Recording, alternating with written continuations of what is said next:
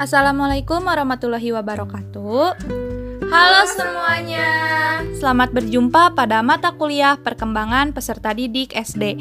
Pada kesempatan kali ini, kami akan menyampaikan materi mengenai perkembangan aspek sosial emosional peserta didik SD. Saya Rucita Ayu Wijaksana, ditemani oleh rekan-rekan saya.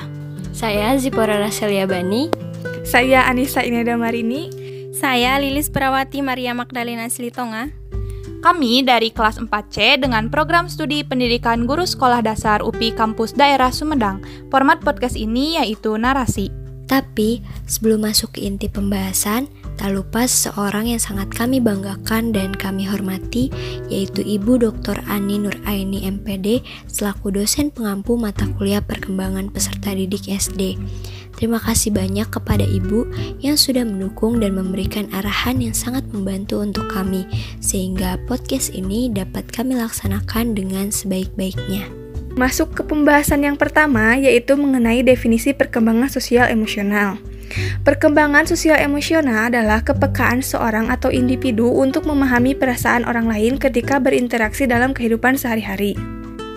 Menurut Harlock, Perkembangan sosial emosional adalah perkembangan perilaku yang sesuai dengan tuntunan sosial, yang mana perkembangan emosional merupakan suatu proses di mana anak melatih rangsangan-rangsangan sosial, terutama yang didapat dari tuntutan kelompok serta belajar bergaul dan bertingkah laku. Pada masa ini, anak menjadi lebih peka terhadap perasaannya sendiri dan perasaan orang lain. Pada masa perkembangan sosial emosional peserta didik, di sini peran orang tua dan guru sangat berpengaruh terhadap terbentuknya perkembangan sosial emosional yang baik. Perkembangan sosial emosional merupakan dua perkembangan yang tidak dapat dipisahkan satu sama lain, karena keduanya saling berhubungan. Ketika peserta didik usia dasar mempunyai perkembangan sosial emosional yang baik, maka peserta didik tersebut akan mudah bergaul dan berinteraksi secara baik kepada semua orang maupun lingkungan belajar dan aktivitas lingkungan sosial. Dalam perkembangan dunia pendidikan, sosial emosional menempati kedudukan yang sangat penting selain dari perkembangan kognitif peserta didik karena perkembangan sosial emosional peserta didik sangat berpengaruh di lingkungan sekolah maupun lingkungan masyarakat. Perkembangan sosial pada anak-anak sekolah dasar ditandai dengan adanya perluasan hubungan di dalam proses pembelajaran, baik itu di kelas maupun saat bermain di luar kelas. Selain dari hubungan dalam keluarga, peserta didik juga mulai membentuk ikatan baru dengan teman sebaya atau teman sekelas sehingga ruang gerak hubungan sosialnya telah bertambah luas.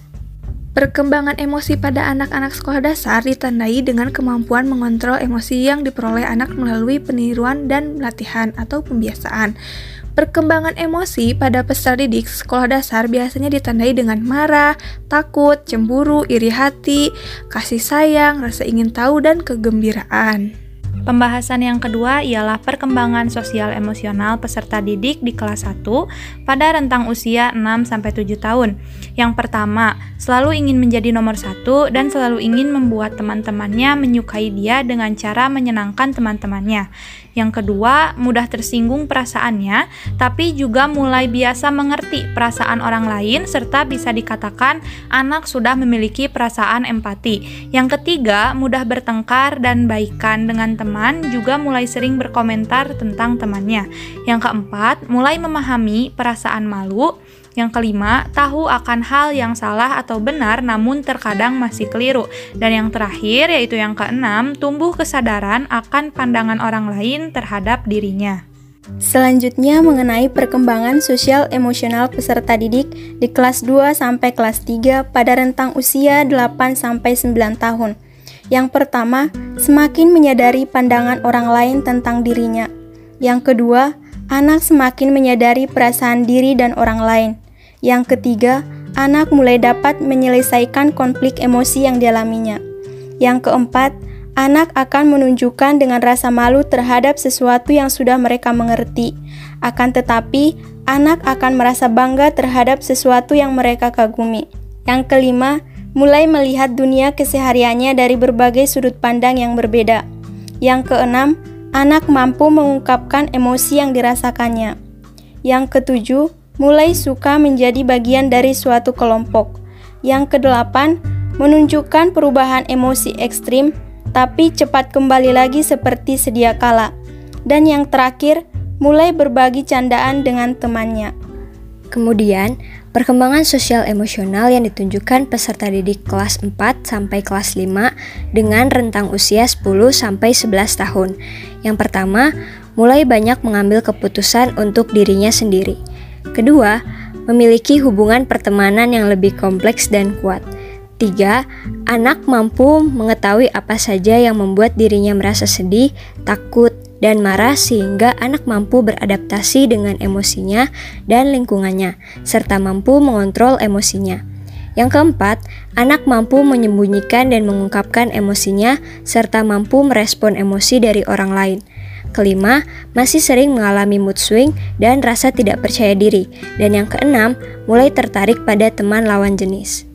Lalu, perkembangan sosial emosional persadi di kelas 6 dengan usia 12 tahun, yaitu yang pertama, mulai bisa membaca perspektif dan emosi orang lain, yang kedua, mulai bisa mengendalikan reaksinya terhadap suatu hal, yang ketiga, mulai bisa menempatkan diri di berbagai situasi dan lingkungan yang berbeda, yang keempat, anak mampu mengetahui tentang baik dan buruk, nilai-nilai dan norma yang berlaku di lingkungan masyarakat, anak juga mulai memahami bahwa penilaian baik buruk atau aturan-aturan dapat diubah berubah tergantung dari keadaan atau situasi munculnya perilaku tersebut.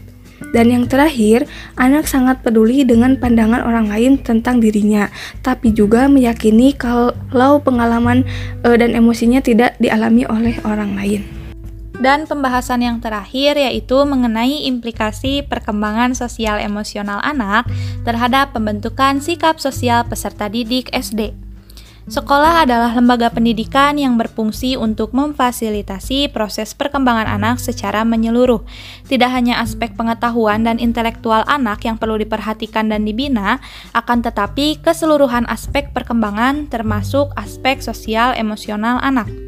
Dilihat dari pemahaman terhadap aspek perkembangan sosial emosional anak, sebagaimana yang telah teman-teman saya paparkan tadi, terdapat beberapa implikasi yang seyogianya diperhatikan oleh para calon guru SD.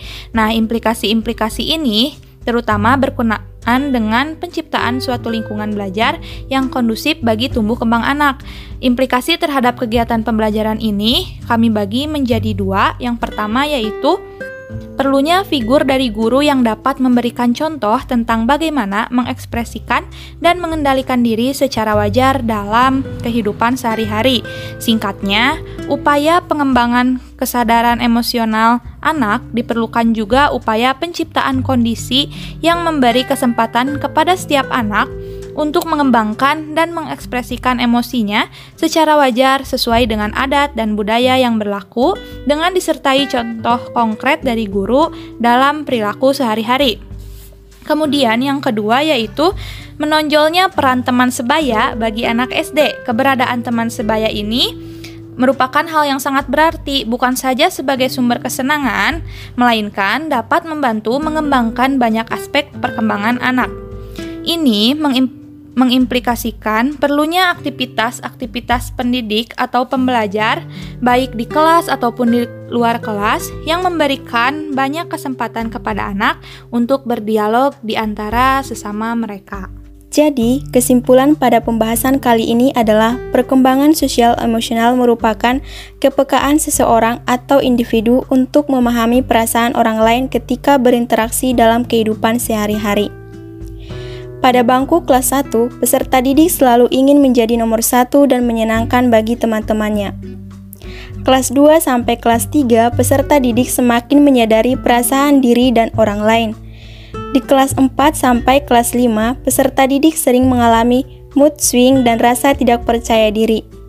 Lalu, pada kelas 6, peserta didik mulai bisa menempatkan diri di berbagai situasi dan lingkungan yang berbeda. Perkembangan emosi berhubungan positif terhadap perkembangan sosial anak dan perkembangan sosial emosional anak terhadap proses interaksi sosial yang dilakukan anak. Sekian dari podcast ini, kami ucapkan terima kasih banyak kepada para pendengar di mana pun kalian berada. Semoga podcast ini dapat memberikan manfaat untuk kita semuanya. Kami kelompok 6 pamit undur diri. Wassalamualaikum warahmatullahi wabarakatuh.